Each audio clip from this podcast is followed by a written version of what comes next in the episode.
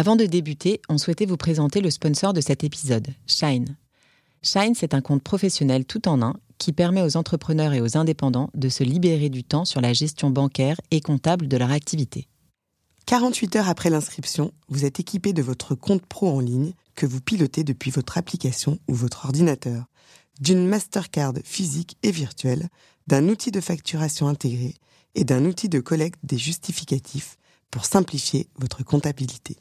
Si vous avez prêté serment depuis peu et que vous n'êtes pas encore équipé, ou si vous souhaitez simplement découvrir une alternative bancaire, on vous invite à aller découvrir leurs offres qui se prêtent particulièrement bien aux besoins des avocats.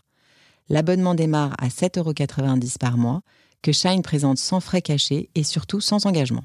D'ailleurs, on a réussi à négocier un petit cadeau pour nos auditeurs. Vous pouvez tester gratuitement pendant trois mois en passant par le lien en description.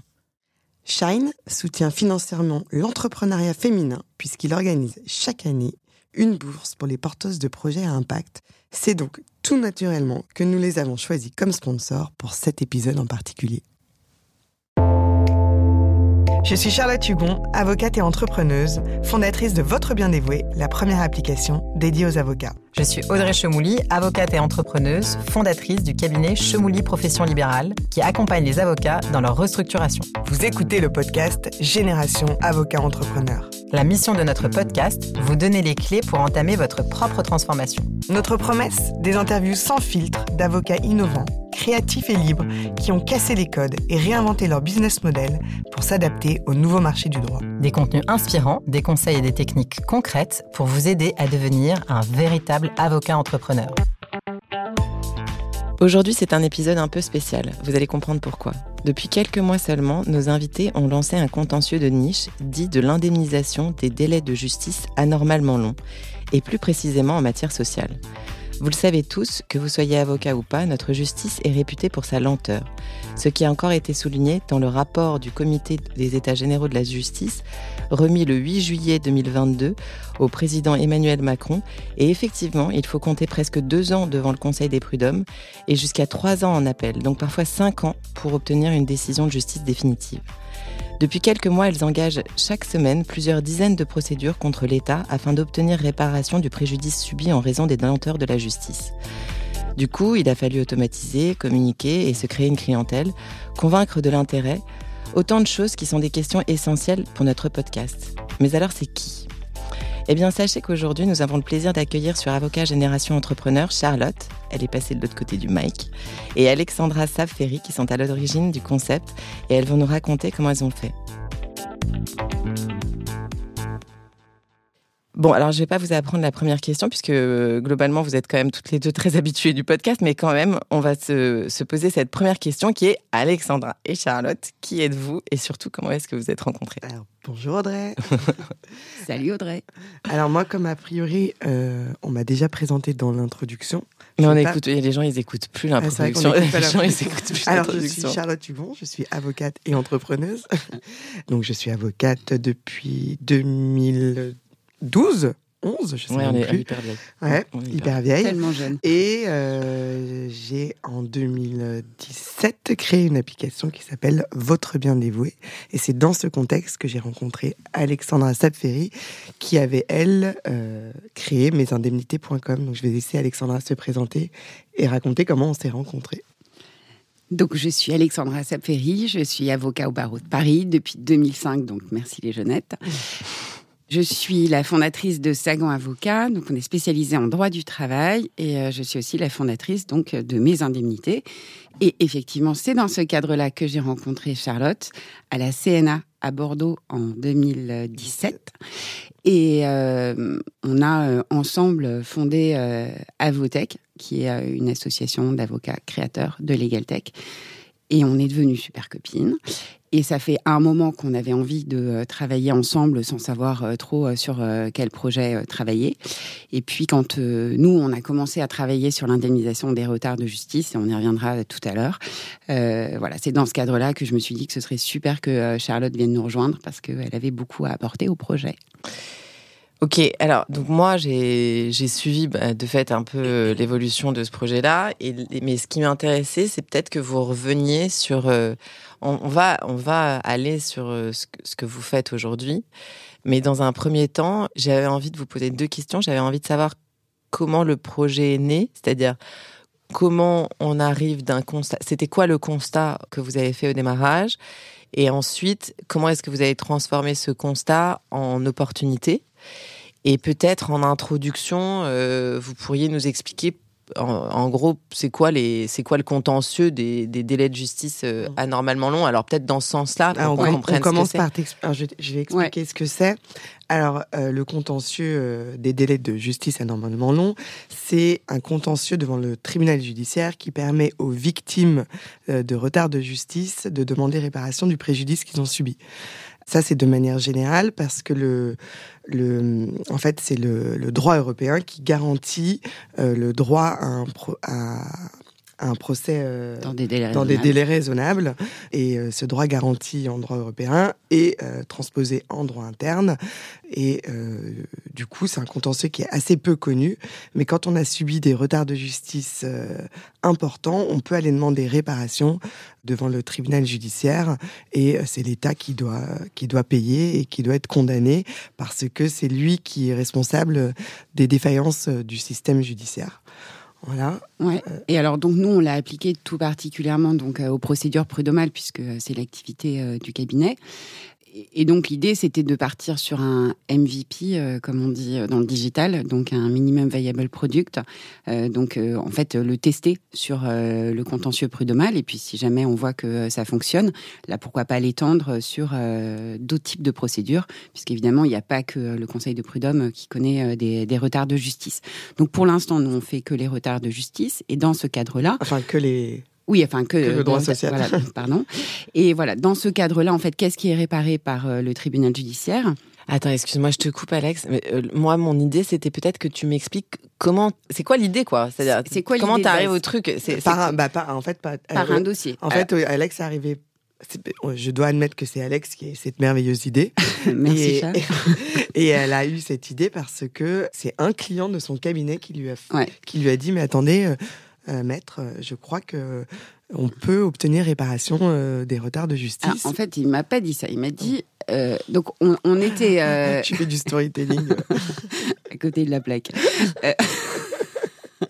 Donc en fait, ce qui s'est passé, c'est qu'on avait un cas très concret devant le Conseil de prud'homme de Paris, un, départage où à un moment on s'est dit mais en fait jamais on va avoir cette audience de départage. On a attendu 18 mois pour avoir une date de départage à partir du moment où on a eu donc euh, la, décision de départage. Donc euh, là, le, client, il devenait fou en fait. Et là, il, donc il me disait mais en fait c'est pas possible qu'il n'y ait rien à faire, etc. Et puis là, je me suis dit non mais je me souviens d'un truc. Un jour, il y avait très très longtemps au Conseil de prud'homme, euh, en attendant une après-midi entière. Je pense que tout le monde voit de quoi je parle. Euh, J'avais fini par discuter avec un confrère super sympa qui m'avait expliqué que euh, il allait solliciter l'indemnisation des retards de justice. Et j'avais trouvé ça intéressant, mais voilà c'était resté euh, dans un coin de ma tête. Et donc là, je me suis dit, mais tiens, je vais peut-être faire deux trois recherches. Et effectivement, bah, on s'est dit, euh, enfin, on a vu que ça existait, on a vu que c'était possible. Donc on a mis en œuvre cette procédure pour ce client en particulier. Et euh, on a été étonné de voir les montants qu'on a obtenu, puisque dans ce dossier en particulier, on a obtenu 10 000 euros, alors qu'on avait fait la demande simplement pour le Conseil de prud'homme. Et euh, d'ailleurs, maintenant, on est devant la Cour d'appel de Paris, donc on va pouvoir refaire la demande pour ce même client. Et donc là, je me suis dit, mais en fait, c'est assez intéressant. D'abord parce que ça permet vraiment de, trouver une solution à la frustration immense de nos clients face à ces retards de justice. Sans parler de notre frustration d'avocat, parce que... Euh, pour les, confrères qui font beaucoup de contentieux, ça pèse énormément sur notre trésorerie de devoir attendre autant de temps de, closer nos dossiers, puisqu'on a euh, l'honoraire de résultat. Et même quand on est euh, côté employeur, puisque c'est un contentieux qui marche aussi côté employeur, après ça dépend comment les, euh, les confrères facturent, mais souvent on facture à la fin du dossier, en tout cas une grosse partie à la fin du dossier. Donc voilà, ça permet aussi de répondre à un problème, à un pain point pour euh, les avocats. Et le troisième point, et c'est complètement dans la ligne euh, de la mission euh, de Sagan, c'est de faciliter l'accès à la justice. Or, aujourd'hui, les lenteurs de la justice sont vraiment un frein qui fait qu'on a beaucoup de clients qui décident de ne pas y aller tellement c'est long. Et en fait, c'est un vrai problème, c'est un problème de démocratie. Enfin, moi, ça me rend dingue, en fait, hein, de me dire que moi, j'ai des clients qui ne peuvent plus aller devant le conseil de prud'homme parce que c'est trop long.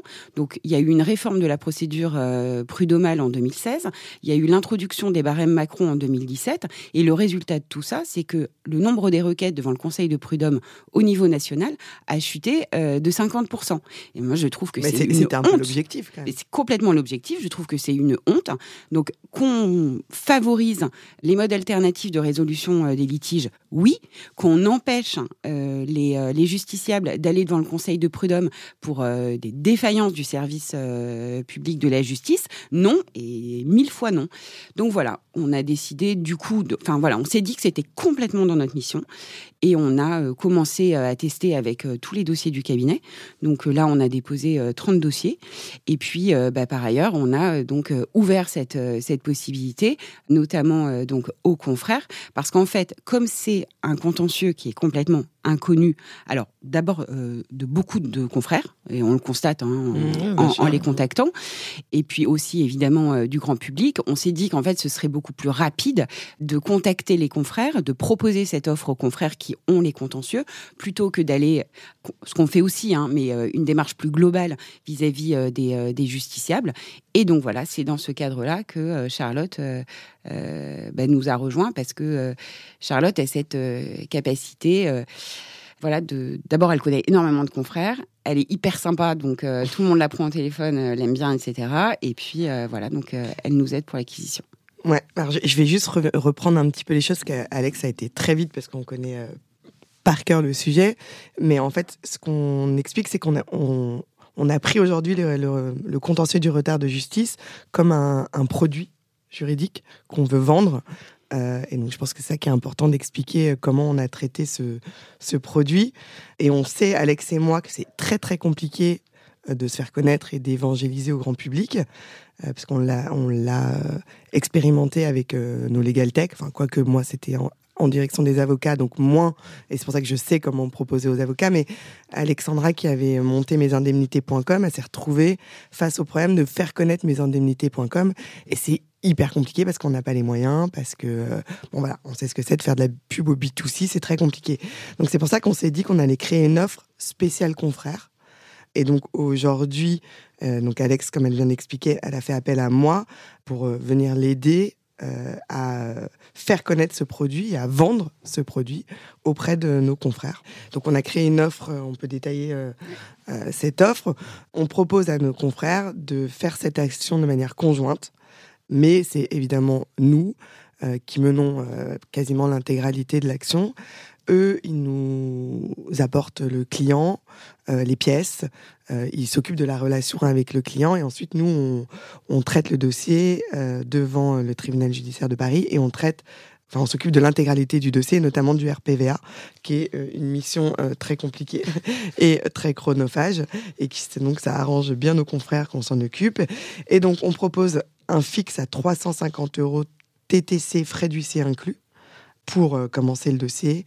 Et ensuite, on prend 30% sur les honoraires de résultats.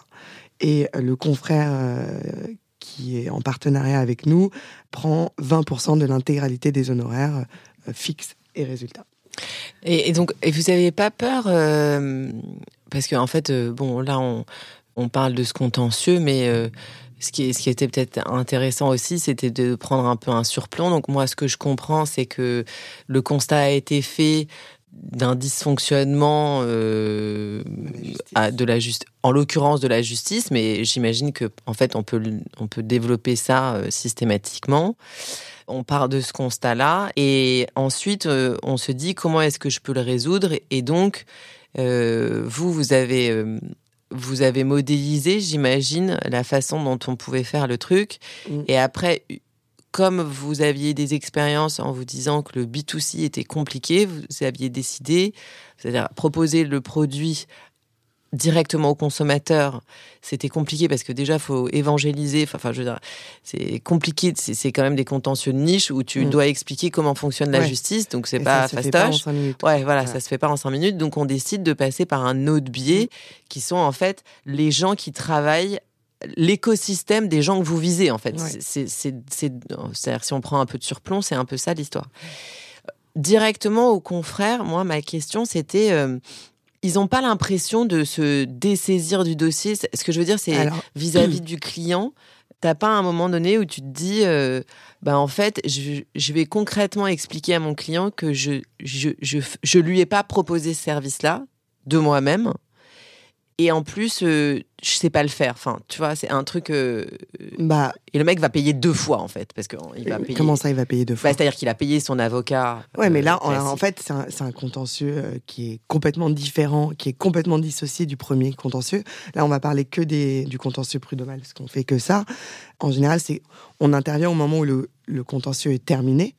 Et, l'avocat, bah, après sa, façon de lui expliquer, il peut dire voilà, il, y a une action en ce moment qui est menée, une action collective, euh, pour aller demander à l'État de réparer euh, euh, le préjudice que vous avez subi, parce que vous avez, ça fait cinq ans que vous avez attendu cinq ans pour avoir votre décision.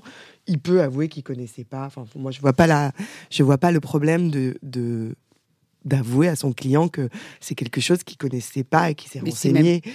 Ou avouer ou dire euh, qu'on ne connaît pas. Parce qu'en fait, on est, on est sur une prescription qui est sur 4 ans.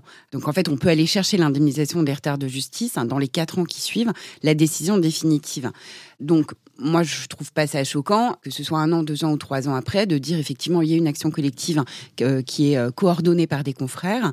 Voilà, on est en partenariat. C'est une action, une action civile, alors que les, le confrère en droit du travail il peut légitimement ne pas connaître cette action qui est une action en responsabilité civile contre l'État. Donc, sans euh, même dire qu'on ne le sait pas. Et surtout, ce qu'il faut voir, c'est que le, confrère qui va aller euh, voir son client pour lui dire euh, il y a une possibilité d'indemnisation. Alors nous en fait le, process qu'on propose aux confrères, c'est qu'il nous envoie d'abord les décisions de justice, ce qui nous permet de faire un diagnostic et d'estimer le montant de l'indemnisation. Il a un document qui peut remettre euh, à son client et qui indique de façon extrêmement précise à la fois le nombre de mois de retard, puisqu'on calcule en mois, et à la fois le montant de l'indemnisation qu'il peut avoir. Donc, en gros, il va voir son client pour lui dire Salut, est-ce que tu veux 10 000 balles? Bon, moi, je, veux bien que ça choque. Voilà, je, il y a un moment où je pense que je, sais que c'est compliqué, euh, t'entends pour les avocats, parler d'argent, tout ça, tout ça.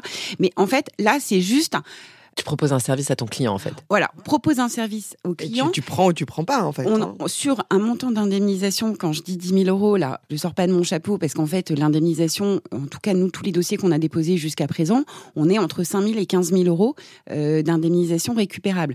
Donc, c'est quand même pas du tout anecdotique. Et en plus, ce qu'il faut voir, c'est que c'est une indemnisation qui est donnée qu'on ait gagné ou perdu le dossier. Donc, quand on a perdu le dossier, ça permet quand même aux salariés, enfin, en général, c'est quand même le, salarié euh, qui, qui, se retrouve dans, cette situation de devoir payer des honoraires alors qu'il a rien gagné. Et donc là, ça lui permet de récupérer ses honoraires. Côté employeur, ben, ça permet de financer euh, la, procédure euh, prud'homale qu'il a subie. Donc, c'est en fait une façon de, d'avoir une opération blanche sur les honoraires. Donc, c'est quand même pas rien. Et puis, quand le, le salarié a gagné, Là, ça lui permet d'avoir une indemnisation qui est conséquente et on se retrouve dans des situations de temps en temps un peu ubuesques sur les dossiers avec des salariés qui ont pu gagner 5 euh, 000 euros devant euh, Conseil de prud'homme, Cour d'appel et qui prennent 10 000 ou 15 000 en indemnisation de retard de justice. Là, on a le, dernier dossier avec une décision du tribunal judiciaire qu'on a eu cette semaine. Ben, la cliente euh, a récupéré 9 500 euros. Je l'ai eu au téléphone elle pleurait de joie. Elle me dit, mais en fait, je n'y croyais pas à ton truc, Alexandra. Ça paraît, euh, ça paraît fou de se dire que l'État peut indemniser. Et donc, c'est, ça, peut vraiment être quelque chose de vraiment chouette. Je voudrais juste qu'on précise quelque chose parce que je pense qu'on l'a pas dit.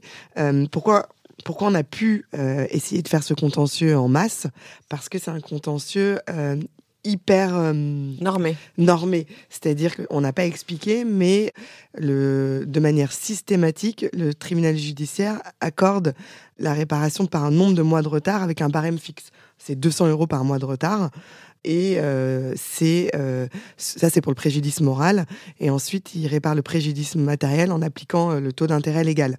Donc, en fait, c'est comme ça qu'on a pu pratiquement, pas encore automatiser, on, en revient, on y reviendra après, mais qu'on a pu établir, c'est en fait. On a pu établir des, diagnostics. Des, un, on fait, on commence toujours par faire des diagnostics qu'on a fait avec des tableaux Excel un peu compliqués, mais qui nous permettent de, calculer euh, de manière euh, automatique le préjudice une fois qu'on a entre les mains euh, les décisions définitives des clients. Et ensuite, on a établi un modèle d'assignation qui nous permet également d'aller très vite dans le process. C'est pour ça qu'on peut proposer ces prix à 350 euros et c'est pour ça que c'est parce que tu, tu me disais, est-ce que le confrère, euh, c'est pas un peu compliqué pour lui euh, de dire je sais pas le faire C'est pas qu'il sait pas le faire, il saurait le faire en fait. N'importe quel avocat se plonge dedans, il sait le faire. Mais nous, on a vu le temps que ça nous a pris de faire la première assignation, la deuxième, la troisième, enfin même la vingtième, avant d'arriver à un truc propre, d'avoir compris le barème, d'avoir compris comment on calculait euh, les mois de retard, parce que c'est pas, on, les mois de retard, ils se calculent par étape de procédure. Donc, euh, on, le tribunal fixe des, délais raisonnables entre chaque étape. Par exemple, entre la saisie, euh, euh, la saisie du, CPH et le bureau de conciliation, entre le bureau de conciliation le bureau de jugement, etc., etc. Donc, avant d'arriver à avoir quelque chose de très clair pour nous, ça nous a pris un temps fou. Donc, si le client, si l'avocat, il le fait pour deux, trois dossiers, il va perdre un temps fou pour finalement des honoraires pas énormes parce qu'il va pas aller demander 3000 euh, euros par dossier pour aller récupérer 8000 euh, euros. Donc c'est un contentieux qui n'a quand même que d'intérêt euh, dans la masse. Et donc nous, quand on le propose à nos, confrères, on propose un partenariat qui, est gagnant-gagnant. Il n'a pas grand-chose à faire et en moyenne, nos confrères récupèrent entre 500 et 700 euros par dossier en faisant pas grand-chose. Non, mais il gère le, relation client. Et alors, et alors, justement sur ce que tu disais, euh, Chat, sur le, le, fait que euh, on a beaucoup travaillé le produit, effectivement, et on l'a travaillé. Euh, évidemment avec la méthode du legal design et donc on est allé euh, on a passé beaucoup de temps à discuter donc avec les clients pour bien comprendre leur frustration, mais enfin ça c'était plutôt clair, avec les confrères adverses qu'on a eu dans les dossiers, donc qui représentent euh, la JE, euh, l'État. Et puis on a aussi discuté avec euh, la magistrate pour comprendre en fait ce qu'elle voulait dans l'assignation. Et en fait, au départ, donc euh, bah, comme tous ceux hein, qui ont pu faire ce, type d'indemnisation, euh, l'ordre du barreau de Paris notamment euh, met à disposition des modèles d'assignation. Donc nous, on était parti de là, et en fait, on s'est rendu compte qu'elles n'étaient pas adaptées à ce que voulait la magistrate, ce qu'elle recherchait pour pouvoir rendre sa décision. Et donc, si tu veux, c'est là où on a fait vraiment un travail de fond pour en fait modéliser chacune, euh, chacun de nos actes, chacune de nos étapes, donc euh, qui sont bien déterminées, et surtout, et euh, j'anticipe sur une question sur la question de l'automatisation. Pour l'instant, on n'a pas automatisé. Pourquoi? Parce que ça, c'est aussi nos, nos, précédentes expériences qui nous ont montré que, en fait, quand on automatise trop tôt, ben, en fait, c'est pas bien parce qu'on va automatiser quelque chose qui qui n'est pas, abouti. Et donc là, ce qu'on fait, c'est que on attend d'avoir traité suffisamment de dossiers. On a mis un nom magique à 100, mais ce sera peut-être moins, ce sera peut-être plus, pour pouvoir en fait faire suffisamment de procédures pour être sûr que quand on automatise, on, automatise quelque chose de vraiment bien. Et donc là, par exemple, ce qu'on a constaté, franchement, à notre étonnement, c'est que on transige près de 80% des dossiers. Et donc en fait, on doit passer par l'étape d'assignation parce qu'en fait, c'est ça qui fait ce qui déclenche euh, le, contact avec le confrère adverse, qui déclenche lui-même la transaction, et que, enfin, mais que en réalité, on va pas plus loin que l'assignation. On fait peut-être une ou deux audiences de mise en état, le temps de se mettre d'accord et le temps de finaliser, c'est un peu long avec, euh, avec la JE. Mais en revanche, on ne répond pas aux conclusions adverses, puisqu'il n'y a pas de conclusion adverse.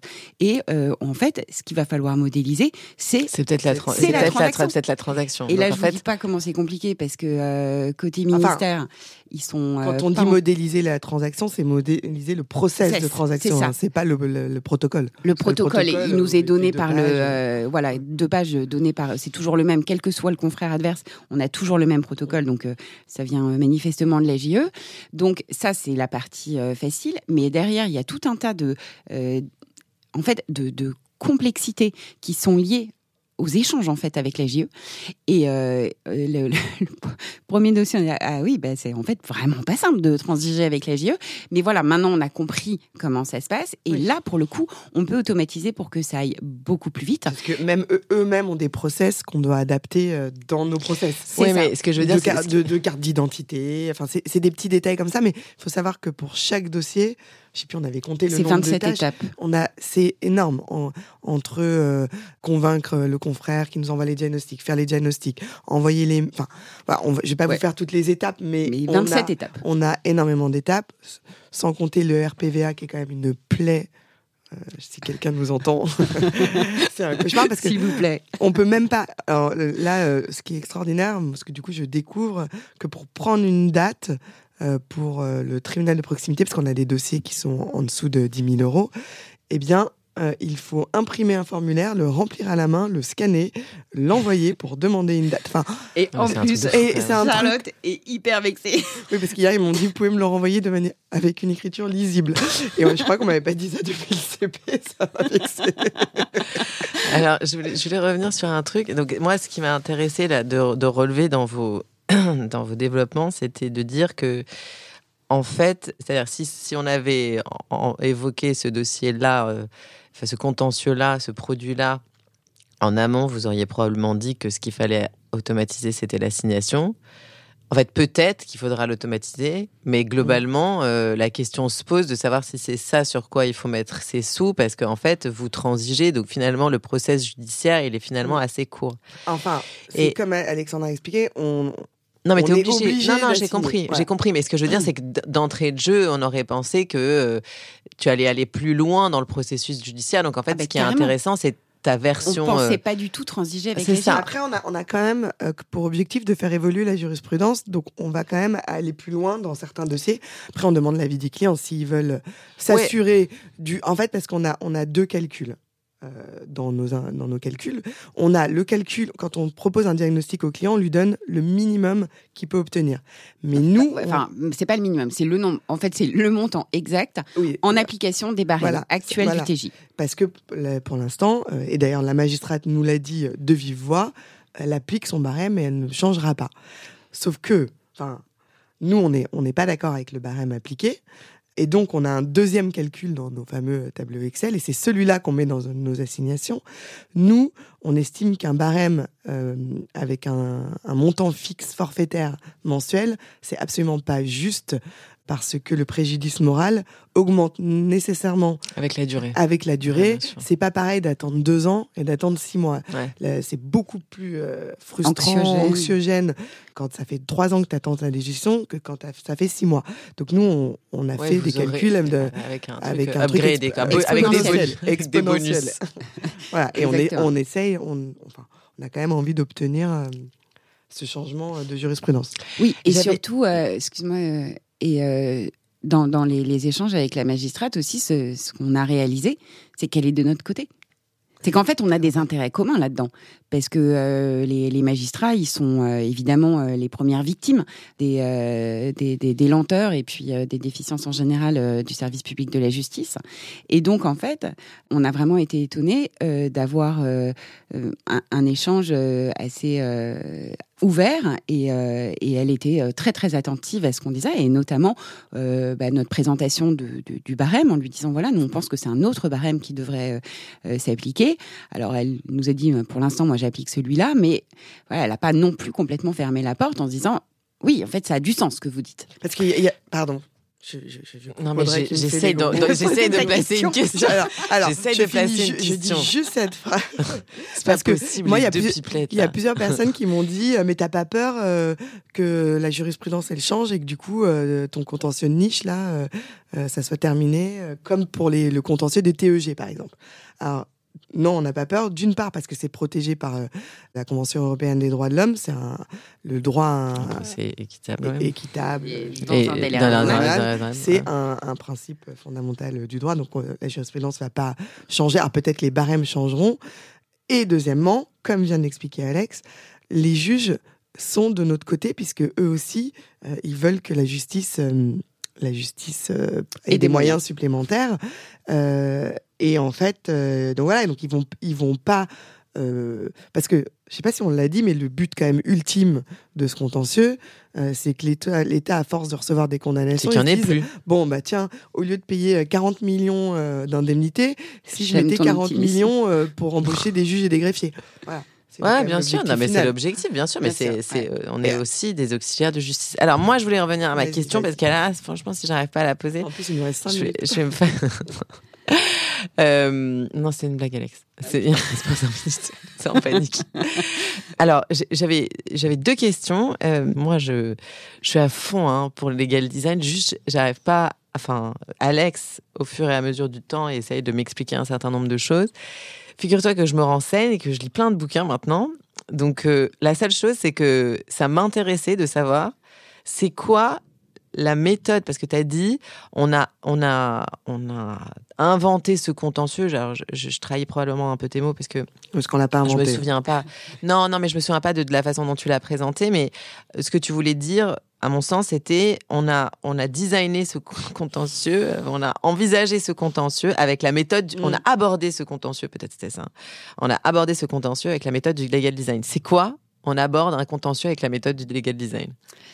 Alors, en fait, c'est euh, d'appliquer les différentes étapes de la méthode pour être sûr que le euh, produit qu'on essaye de créer est un produit euh, qui soit conçu pour l'utilisateur final, qui soit donc utile et utilisable pour lui et désirable, et puis enfin, voilà, qui soit véritablement adapté. Et donc en fait, on a ces euh, différentes étapes, donc euh, qui sont euh, l'étape de découverte, l'étape Attends, attends, attends, attends. Non, mais euh, tu vas aller vite. Non, moi, je veux pas aller vite. Tu peux m'expliquer l'étape de découverte. C'est genre, euh, on découvre que le contentieux existe. C'est ton client, quoi. C'est ton client qui vient te voir et qui dit, j'en ai marre d'attendre pendant je sais pas combien La de temps. découverte, c'est d'essayer de comprendre en fait quel est ce contentieux.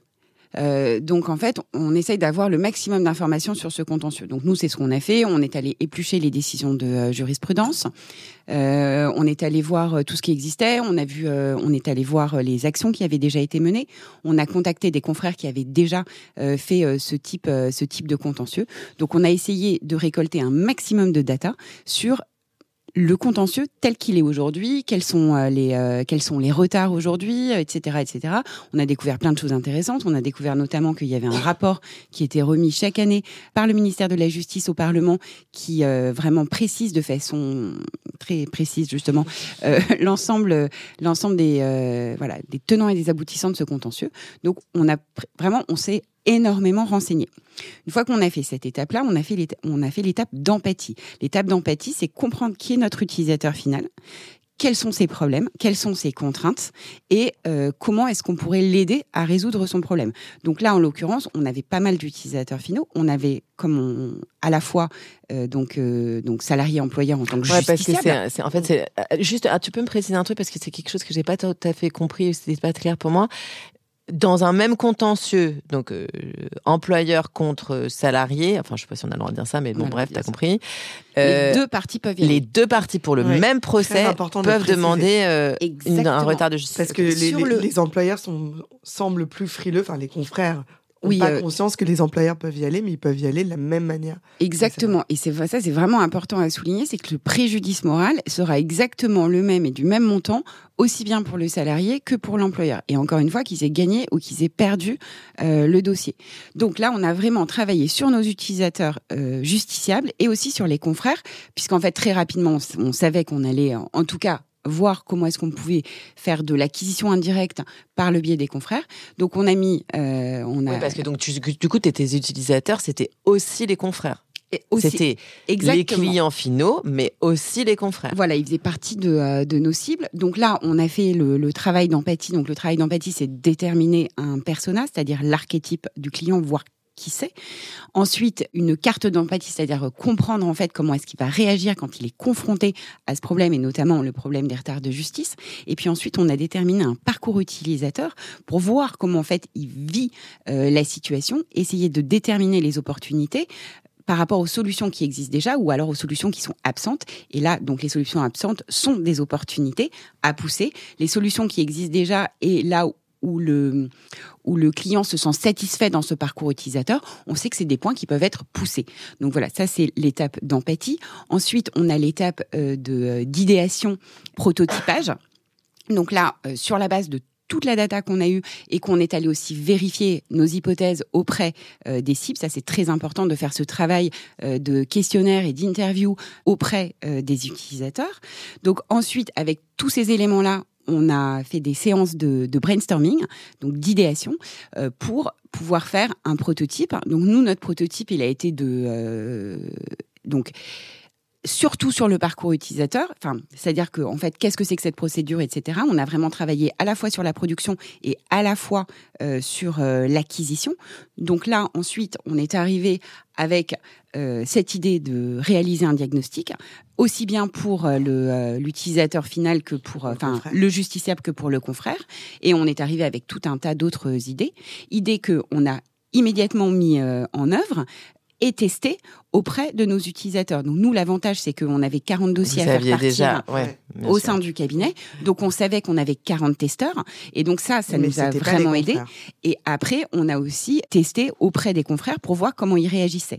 Et ensuite, sur ce, toujours cette, cette, méthode euh, du legal design, qui est de l'itération continue, à chaque fois qu'on a des retours, bah, ça nous permet mmh. d'améliorer. Et donc, et on a continué à tester. On a aussi, c'est dans ce cadre-là qu'on a interrogé la magistrate, etc.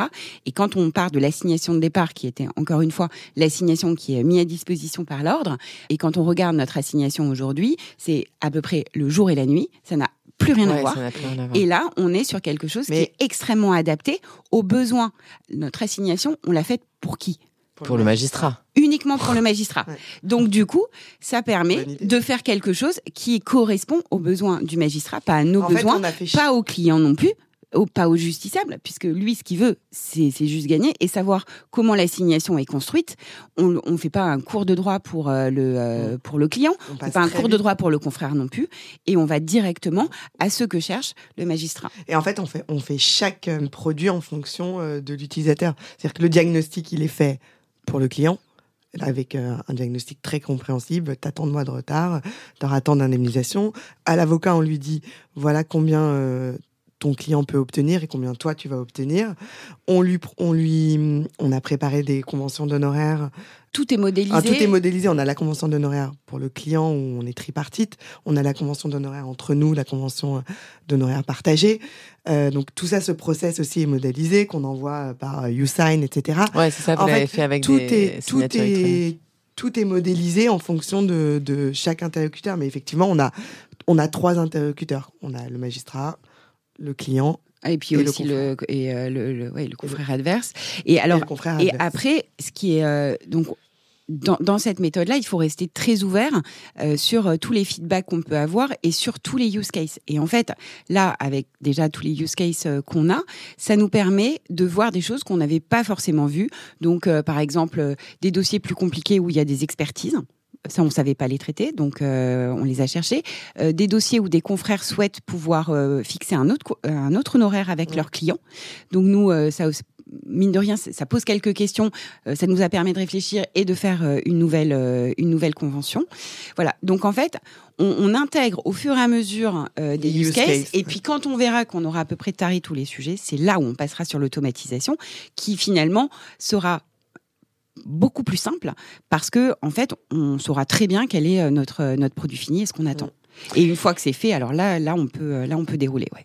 Alors, il ne reste pas très longtemps, malheureusement. J'ai une petite question, deux petites questions. Comment est-ce que vous êtes allé chercher les confrères? Est-ce que vous êtes euh, vu opposer des fins de non-recevoir, des mhm. choses comme ça Alors, en fait, pour euh, démarcher euh, les confrères, j'ai utilisé notamment mon réseau Votre Bien Dévoué et, et on a pris aussi le, réseau d'Alexandra et on a commencé par envoyer des newsletters pour expliquer qu'est-ce que c'est, qu'est-ce qu'était ce contentieux et on a fait un, ce qu'on appelle un deck, une présentation de notre offre qu'on, qu'on a envoyé en pièce jointe systématiquement et les confrères bah, nous appellent ou nous répondent par mail pour en savoir plus et c'est comme ça qu'on échange et, et qu'on noue euh, la relation.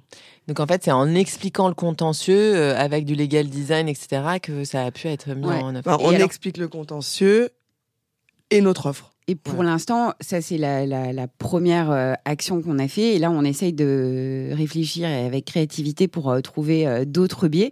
Et là, bah, notamment, il y a euh, Fleur d'avocat, le, podcast de euh, Lila Louise, qui va, euh, qui va nous, on va le, non, c'est pas qui va nous sponsoriser, c'est le contraire, qu'on va sponsoriser pendant pendant un mois pour là aussi faire connaître le faire connaître le produit. Ok, je vous remercie d'avoir été si transparente sur la méthode.